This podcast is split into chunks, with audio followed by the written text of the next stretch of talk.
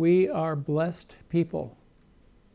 And as we go into these days, we need to understand that, and I think you've had these same kind of thoughts as I have had. Why does this always happen to me? You've never thought that before? Well, you know, we share much more of each other than we give ourselves credit for or give each other credit for. And particularly when we are cross cultural, we are intercultural, we are coming from so diverse a background of people. We are, in some respects, we are the world here this morning. And we don't have time to number off or name off, you know, where we've come from, or maybe where our ancestors come from. But God has gathered us together in this place for a blessing and understanding of His scope and His understanding and how He sees all of us at once. What a God! What a Savior! What a Lord we have. We're going to go forward in our message this morning in Revelation. This is the revelation of Jesus Christ. This is the revelation that Jesus Christ personally gave to the Apostle John. And I've named this chapter 11 the beginning of the end. It means that we are just now dipping our toes into the water of in over our heads. The difficult part of Revelation. Yes, up to what we've studied so far and looked at so far, there's been some things like big question marks. What is this all about? So we tried to explain it as best we could, and I hope that you've taken your Bibles home and looked at that, or maybe you read it even before we have spoken it and, looked at it together. What is this all about? And we're now peeled off the peelings of the orange, for instance, or the peeling off of a hard boiled egg, or the outer coat of some package that we've received from UPS or from Takubin, and we peeled off the outside. Whoa! Look what we got! It's those kind of surprises. But there's also, have you ever had this experience where you've opened up something that somebody's given you and you said, What in the world is this? and you look at it, honey, come and look at this. What is this? What's this all about? Come on, you've had that experience, haven't you? That you've gotten something that a good friend of yours I think they liked us, and they gave us this thing. Well, what do we use it for? We say to each other, I don't know. Well, let's thank them anyway. Well, you know, even coming to say thank you, it's kind of like, oh, we just really like that whatchamacallit. Do you know that English word? Whatchamacallit? What do you call it? So, this is the beginning of the end. Chapter 11 dives right in now to the mysterious, the unknown. And it continues all the way until almost the end of Revelation. So, we are in deep water, we are in deep forest. I was in Alaska many years ago on the island of Attu it's right out north of Japan. It's on the Aleutian chain of Alaska. It's one of the last islands at the end of the tusk. If you look on a map, looks like an elephant tusk. That island, just a very small island. I was stuck there for two weeks because of storms. The plane couldn't get in to pick me up and take me back to Seattle. So I had nothing to do. And so I decided to climb the mountain near the military base that I was working at and got up there. There's a lot of history there. And I looked out on the other side of the ridge, and here was this incredible valley of, do you know what lupin are? Lupin are tall flowers, very skinny, usually, and particularly wild, are purple. And they're about this tall, taller than me. This whole valley was full of lupin. And there was no path down through it, but right in the middle of this purple sea was this beautiful, pristine lake with a river flowing out of it. I thought I had gone to heaven. And somebody had told me, go down to the lake, and there's probably salmon coming up from the ocean into that lake. But where was the path? There was no path. Because I was the first one there, I guess, in that spring weather. And so I walked through this jungle of lupin, which was taller than I was. But I could see the lake for a while. Then all of a sudden, where I was down on the flat, well, okay, I think this is straightforward from where the lake is, from where I am. And I went through this incredible forest of lupin. And when I got down there, there were salmon coming up through a small river into that lake. Uh, whoa, this is incredible. And so I hurried back to the camp, to the uh, military base that I was uh, working on, and I borrowed one of the guys' fishing gear. And I went back up over the ridge and down with this fishing pole, but he only had two lures to catch the fish, two hooks. I was so excited I could hardly even put the line through the lure, hook it up, and I threw it out there. Bang! Fish hit it, and I pulled, and the line broke. Whoa.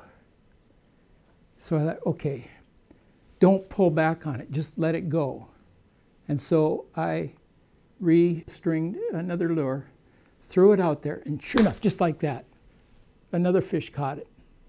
And I just let it go, let it go, let it go, and just slowly, slowly reeled it in, reeled it in. Whoa! He got right to the shore, the bank of the river, and I caught him with my hands and threw him on the bank. Nice, good sized salmon. I caught two of them. But then I thought, wait a minute. I've got to go back up that mountain. And I had this little backpack that one of the friends that I made there said, You'll need this if you catch fish. And so I put the two fish in there. Whoa, I better not catch any more. But the river was full of these fish. It was just incredible. That is a picture of where we're going, the beginning of the end. But the end is glorious. We think it's going to get dark, and it is going to get dark, and it does get dark. From here on out, this is going to be like going through that lupin, scary, but at the same time, glorious. So if I ended my message right now, I hope I have baited you to go home and just start digging from chapter 11 on to chapter 19. Let's begin. The beginning of the end. And we'll read this together as we have. Blessed is he who reads and those who hear the words of the prophecy and heed the things which are written in it, for the time is near. For the time is near. The time of the end is near. The end of what we know is near. Revelation 11 1 to 19. This is the outline. measuring rod, the two witnesses, the seventh trumpet, the ark of his temple. Father, we ask you to bless this message, your word. You've already blessed it. And you've given us opportunity to be in this place and to be studying together and to be looking into these deep things. Holy Spirit, come and anoint our hearts and our ears and our minds to be able to receive this truth implanted so that we be prepared to meet you, so that we be prepared with our brothers and sisters from all generations, all eras, from all cultures, languages, and peoples. And we gather around the throne. Pray this in Jesus' name. Amen. First two verses sound familiar if you're aware of some scriptures in the Old Testament. And then I was given a measuring rod like a staff. And I was told, he was told to measure the temple itself, but not the outside. Leave that because it's given over to the nations. Who are the nations? We, most of us here, probably 100% of us here, are those who are what are called Gentiles. We are the outside people. We are gaijin, basically to what we would call Judaizin, Jewish race. We are foreigners. But do not measure the outside of the temple. Leave that out, for it is given over to the nations. For what? and they will trample the holy city for 42 months. And that is what has happened to Jerusalem. Nation after nation, kingdom after kingdom have taken over this country, this small little country. You ever looked at the map and you see all these nations around? And here's little tiny Israel. Why? why is Israel so much in the news in our day and age? It should have been long forgotten. Long, long, long ago. That little speck of a land should have never hit the headlines. But every time there is some kind of a blurb in the world, Israel pops up. Why? Do you think that's just because newspaper writers like to report on Israel? I don't think so. I think it is because God has put it right in the center of the nations of the world. And He has sought and planned and designed that that is going to be the center of His activity. This little tiny country, Israel. And it says that those nations will trample the holy city for 42 months. This, you'll discover, is also a similar vision that Ezekiel had. The measuring rod was probably not like the long manufactured story pole. Story pole is a measuring rod. Sometimes you, I don't see them very often here in Japan. In fact, we've gone to the technology of not just using a rod, but we use a laser beam to get our elevation far off. That's what this was all about. But that rod, or that staff, that measuring staff, do you know where it came from? And it's apparently quite famous. It came from the river banks of the Jordan. A special reed that grew to about 10 meters in height. And you could cut that, and it was just like straight as an arrow, and you used it as a measuring rod.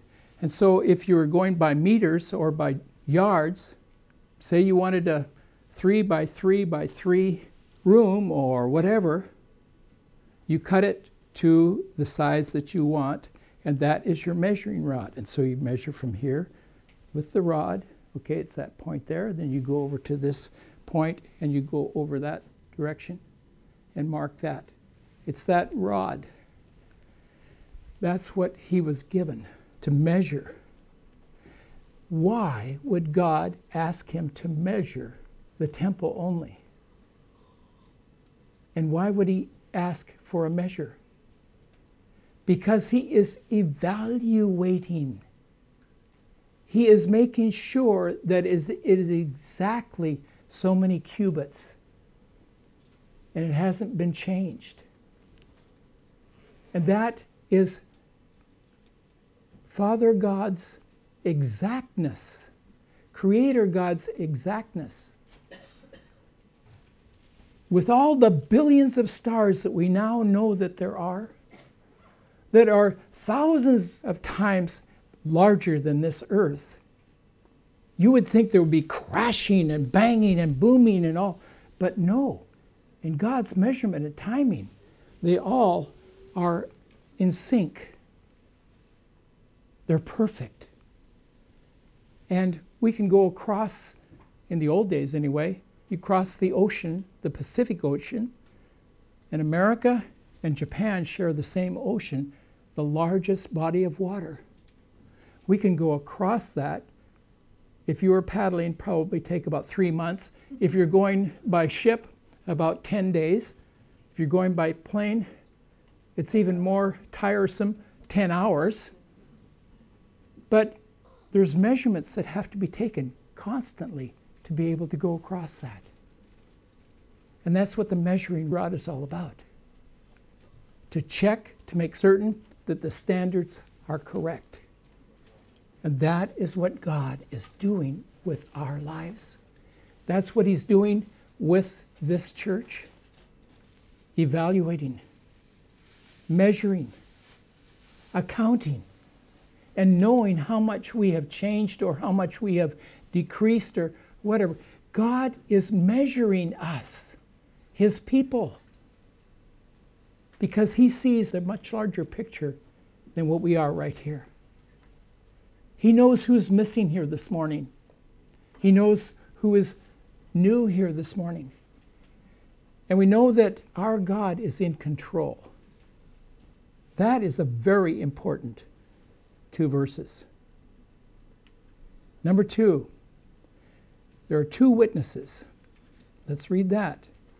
And I will grant authority to my two witnesses, and they will prophesy for 1260 days, or 1260 days, clothed in sackcloth.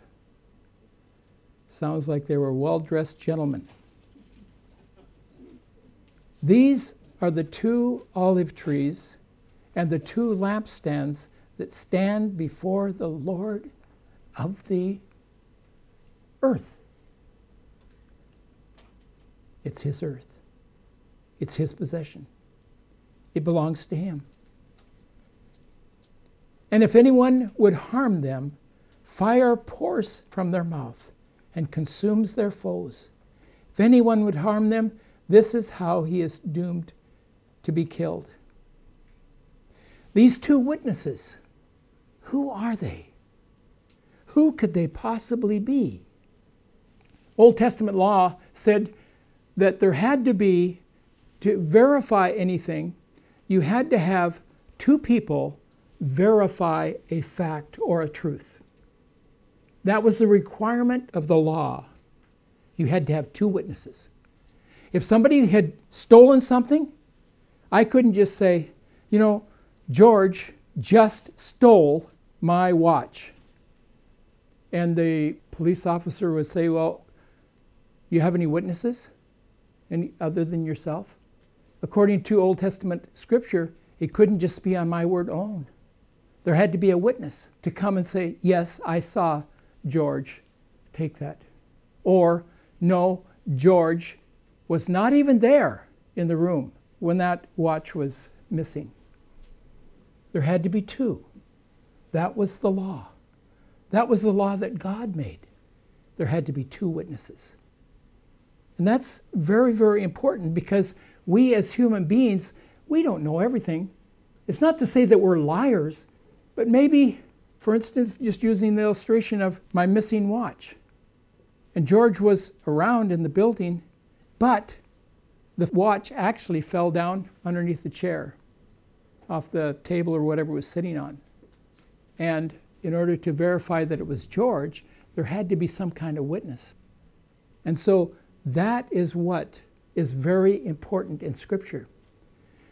It's very interesting that when Jesus chose his disciples, and then the first time he sent them out, he didn't say, uh, Peter, I want you to go down to the south end, and uh, John, you go up to the north, and Matthew to the east, and no. He said, this is not uh, written this way, but Peter and John, I want you to go down to this village. And Matthew and, and uh, I was going to say Luke, he wasn't a disciple. Uh, Nathaniel. Nathaniel, there you go. You go up to the northeast. Why? Why two by two? Well, for one thing, it really helps us if we have a partner to go along with us.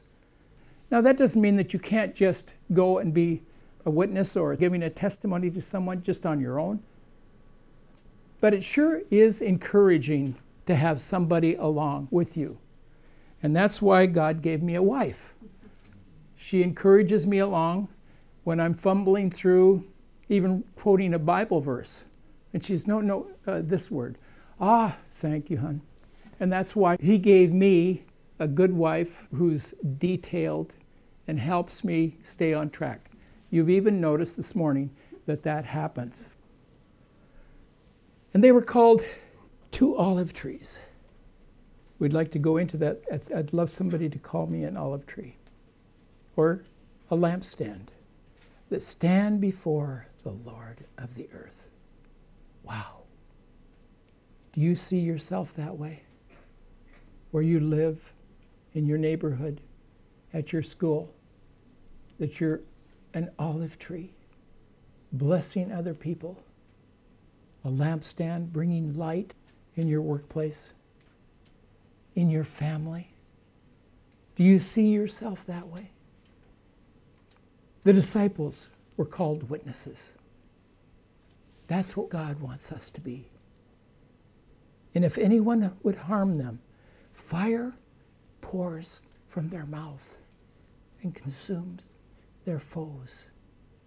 That doesn't mean a nasty fire that is going to kill them, but the conviction of the Holy Spirit is like a fire. And if we are in the Spirit, in the Word, following the Lord of the nations in His command to preach the gospel, it'll bring some hurt It'll bring some conviction. It'll bring some troubling thoughts to those to whom we share. It's like a fire. And if anyone would harm them, this is how he is doomed to be killed. Pretty strong, pretty strong words. Who are these two witnesses specifically that the scripture is talking about? Let's read on.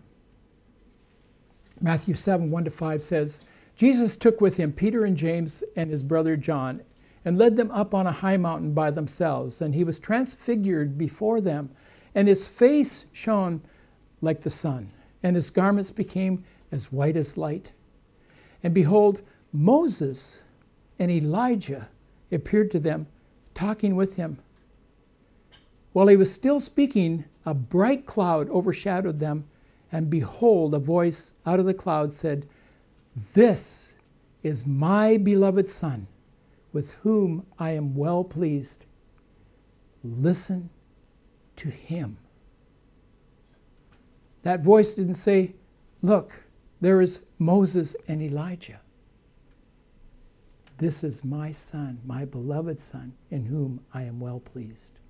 Listen to him a very interesting statement. At the end of the Old Testament, one of the last statements of the God of the Bible, I am not pleased with you, Israel, God says. I am not pleased with you. In the New Testament, this is my beloved Son, in whom I am well pleased. And that was our Lord Jesus Christ, who came to be the witness regarding the Father. He is the witness to us. And we receive that by two witnesses Moses and Elijah. Both of these men are very curious men. And why are they chosen here? Well, both of them had a mysterious end to their life.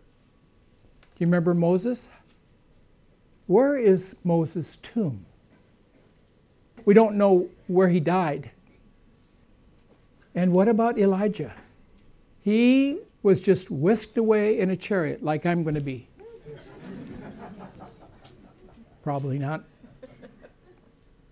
The thing is, these two in Scripture, other than one other man who didn't die, Enoch, very early on in Scripture in Genesis. But probably those two that were with Jesus were Moses and Elijah, and they were chosen then to give witness as the witnesses of Jesus Christ, the Son of God. I'm not going to go into some of the other particulars here in terms of the statements about what John is sharing here. But let's go on to verse 6. They have the power to shut the sky that no rain may fall during the days of their prophesying. Who would that be? Who did that? Elijah, Elijah did that. And they have power over the waters to turn them into blood and to strike the earth with every kind of plague as often as they desire. Who would that be? Moses. So that's why we for sure think that this was Moses and Elijah. And when they had finished their testimony, the beast that rises from the bottomless pit will make war on them and conquer them and kill them, and their dead bodies will lie in the street of the great city, Jerusalem, that symbolically is called Sodom and Egypt, where their Lord Jesus was crucified. So we're now getting into intensified conflict between good and evil, between hell and heaven. That is what is setting the stage now for the next chapters, the next eight chapters that we are going to be studying of this conflict of the ages. And this is what we have been saying week after week as we've been plodding through Revelation. The time is near. This time is coming closer and closer.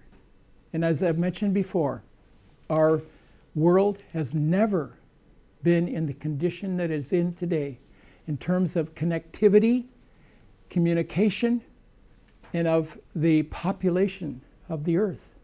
It's never been in this condition. The time is near. I'm not trying to scare you. I'm just telling you what the scriptures are saying. And people would say, well, they've been talking for hundreds of years, maybe a thousands of years about this in the Bible. And I remember as a junior high school student listening to my dad preach, and he would preach messages like this The time is near. And I thought, is it really? I'm not even married yet. I'd like to be married. Well, time has come and time has gone. And the end is still very near and becoming nearer and nearer and nearer. So, when we look at Scripture, we need to see it in the context, not just in our own meager little lifespan like that, compared with all eternity and particularly the time of the earth and the population of man. Jerusalem, symbolically called Sodom, and Egypt. Why? That is where our Lord was crucified. For three and a half days, some of the peoples and the tribes and the languages and the nations will gaze at their dead bodies of the two witnesses and refuse to let them be placed in a tomb. And those who dwell on the earth will rejoice over them and make merry and exchange presents because these two prophets have been a torment to those who dwell on the earth. See, that's the problem with the world today. The problem with the world today is there's too many Christians. And the church is trying to influence society, and it shouldn't be that way. Have you heard those things? Have you heard commentators who say these Christians think they've got an edge? And it's heating up, folks. It's coming closer and closer and closer to where our world will start squishing in on us. We need to be aware of this. Those two prophets, those Christians, have been tormenting us. Let's get rid of them. Let's not have them in our society. Let's outlaw them.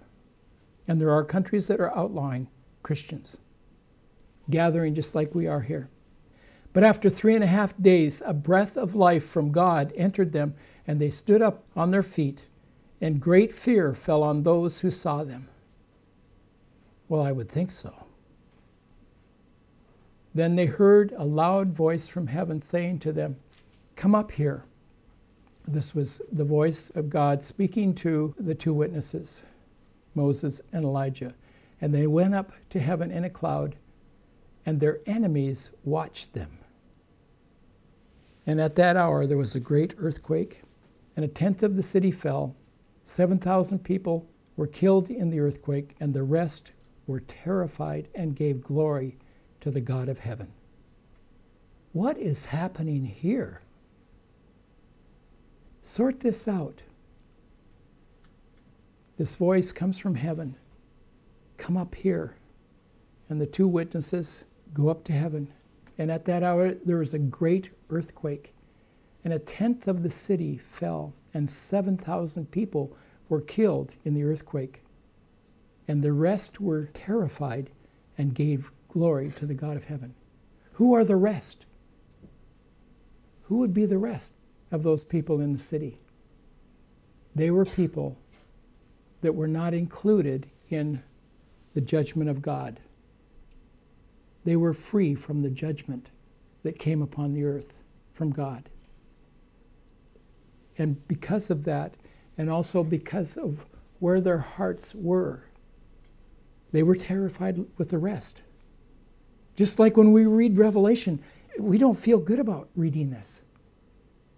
But in knowing our Lord Jesus Christ and who He is and what the witness is about Him, we have confidence that whatever happens, whatever disaster happens, whether we live or die, our faith is rock solid and we trust in our Savior, Jesus Christ. Whatever happens to us. And these people lived. Yes, it was terrifying for them, as it will be for us as we see these things coming and as we read the news. But we give glory to the God of heaven. We acknowledge who He is our Savior, our Lord, the one who cares for us. The second woe has passed. Behold, the third woe is soon to come. We talked about the three woes back in chapter 8, but this is now the second woe. We're counting now trumpets, we're in the sixth trumpet. We haven't got to the seventh yet. We're counting trumpets and we're also counting three woes.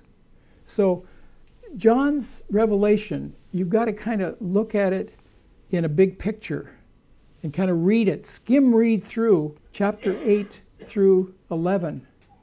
Skim through that to get the picture of what this is about. There are seven trumpets and there are three woes. The trumpets are announcing a change that is coming. The woes are talking about disaster on the earth. Why is the earth being cursed? Why is the earth cursed? Can somebody just tell me? Why is the earth cursed? Is the earth cursed? Let's disagree or agree. Is the earth cursed? Yes, it is. Why? Because of our sin. This is our gift from God, and we have polluted it. We have damaged it. And so the earth is cursed because of men. And there are three woes against the earth that Revelation talks about. And the first one was in chapter 9, verse 12, when locusts came and stung with their tails to torment men who did not have the seal of God on their foreheads. Israel was being tormented. The people of Israel were being tormented. We all know about the Holocaust. Maybe that's in the picture there of that terrible scorpion sting by these locust insects. But I think that there's actually more that's going to happen. And there's a second and a third. And we need to follow through of these disasters. Don't give up in reading Revelation because it's hard reading. Read through it. Ask God to, to reveal what is this all about? What should my attitude be? Show me the meaning of these things. And then the seventh trumpet. Then the seventh angel blew his trumpet, and there were loud voices in heaven saying, The kingdom of the world has become the kingdom of our Lord and of his Christ, and he shall reign forever and ever. And the 24 elders who sit on their thrones before God fell on their faces and worship God, saying, We give thanks to you, O Lord God Almighty, who is and who was. For you have taken your great power and begun to reign. It's like heaven is saying, God, where are you? You're the king of the earth. But the elders falling down say, We give thanks to you, Lord God Almighty, who is and who was, and for you have taken your great power and begun to reign. Finally, God is doing something. The nations raged, but your wrath came, and the time for the dead to be judged, and for your rewarding of your servants. It works both ways. God's wrath. The prophets and the saints, his servants, and those who fear his name. Not fear in the sense of, oh, God, don't hit me again. But God, in, I worship you. I stand before you as one redeemed because of Jesus Christ both small and great. And most of us in this room, I think we're just small. But we may be great too. And for destroying the destroyers of the earth. You know, it's because of us that this is happening. For destroying the destroyers of the earth. Sin is a reproach to any people the Bible says. In our filthy sin, we have polluted the earth. And he desires that those who are evil and who stand against his Son, Jesus Christ, will be destroyed because they have been the destroyers of God's perfect creation. We taking part in that as well but by the forgiveness of our Lord Jesus Christ, the Lamb of God, we are forgiven.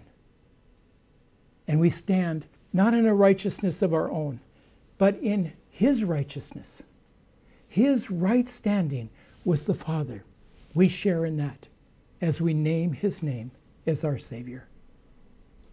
One of the things that we're going to see now next week, turning into chapter 12, we had noticed in the first part of Revelation, there was the mention of the Lamb. The Lamb. The Lamb. The Lamb. And then it stopped. And for a period then from 6 to 11, there was no mention of the Lamb. But John takes it up again. And from here on out to 19 is the Lamb. The Lamb. The Lamb. The Lamb. Who is the Lamb? Who is the Lamb? Our Lord Jesus Christ, who died for every man, woman, and child. He is the one that we worship because he has redeemed us with his own blood, cleansed us, and made us to be saints. You're a saint if you believe in Jesus Christ. You're a saint. You walk before him in purity and in white. You're a saint. Not because of your own good works, but because of his works. That's the message of Revelation. The Ark of the Temple, verse 19. We'll close with this. Then God's temple in heaven is opened, and the ark of his covenant was seen within his temple. There were flashes of lightning, rumblings, peals of thunder, an earthquake, and heavy hail. That last sentence, where does that come from? There were flashes of lightning and rumblings and peals of thunder and earthquake and heavy hail from the Old Testament. That is uh, the writers and any one of us looking at the person of the Godhead. That's the scene. That's what it's like. He's not a tame lion, you know. God is a terrifying God. But for those of us who have received the Lamb's cleansing, He's the dearest thing in our lives. And we stand in His forgiveness. We stand in awe of Him. May God bless you and may God make His face shine upon you and be gracious to you. May He lift up His countenance in His grace and His peace. You are the children of the Father. You walk in His favor. You are the ones who He has chosen and called you by name. He's our Savior. He's the Savior of the world. Amen.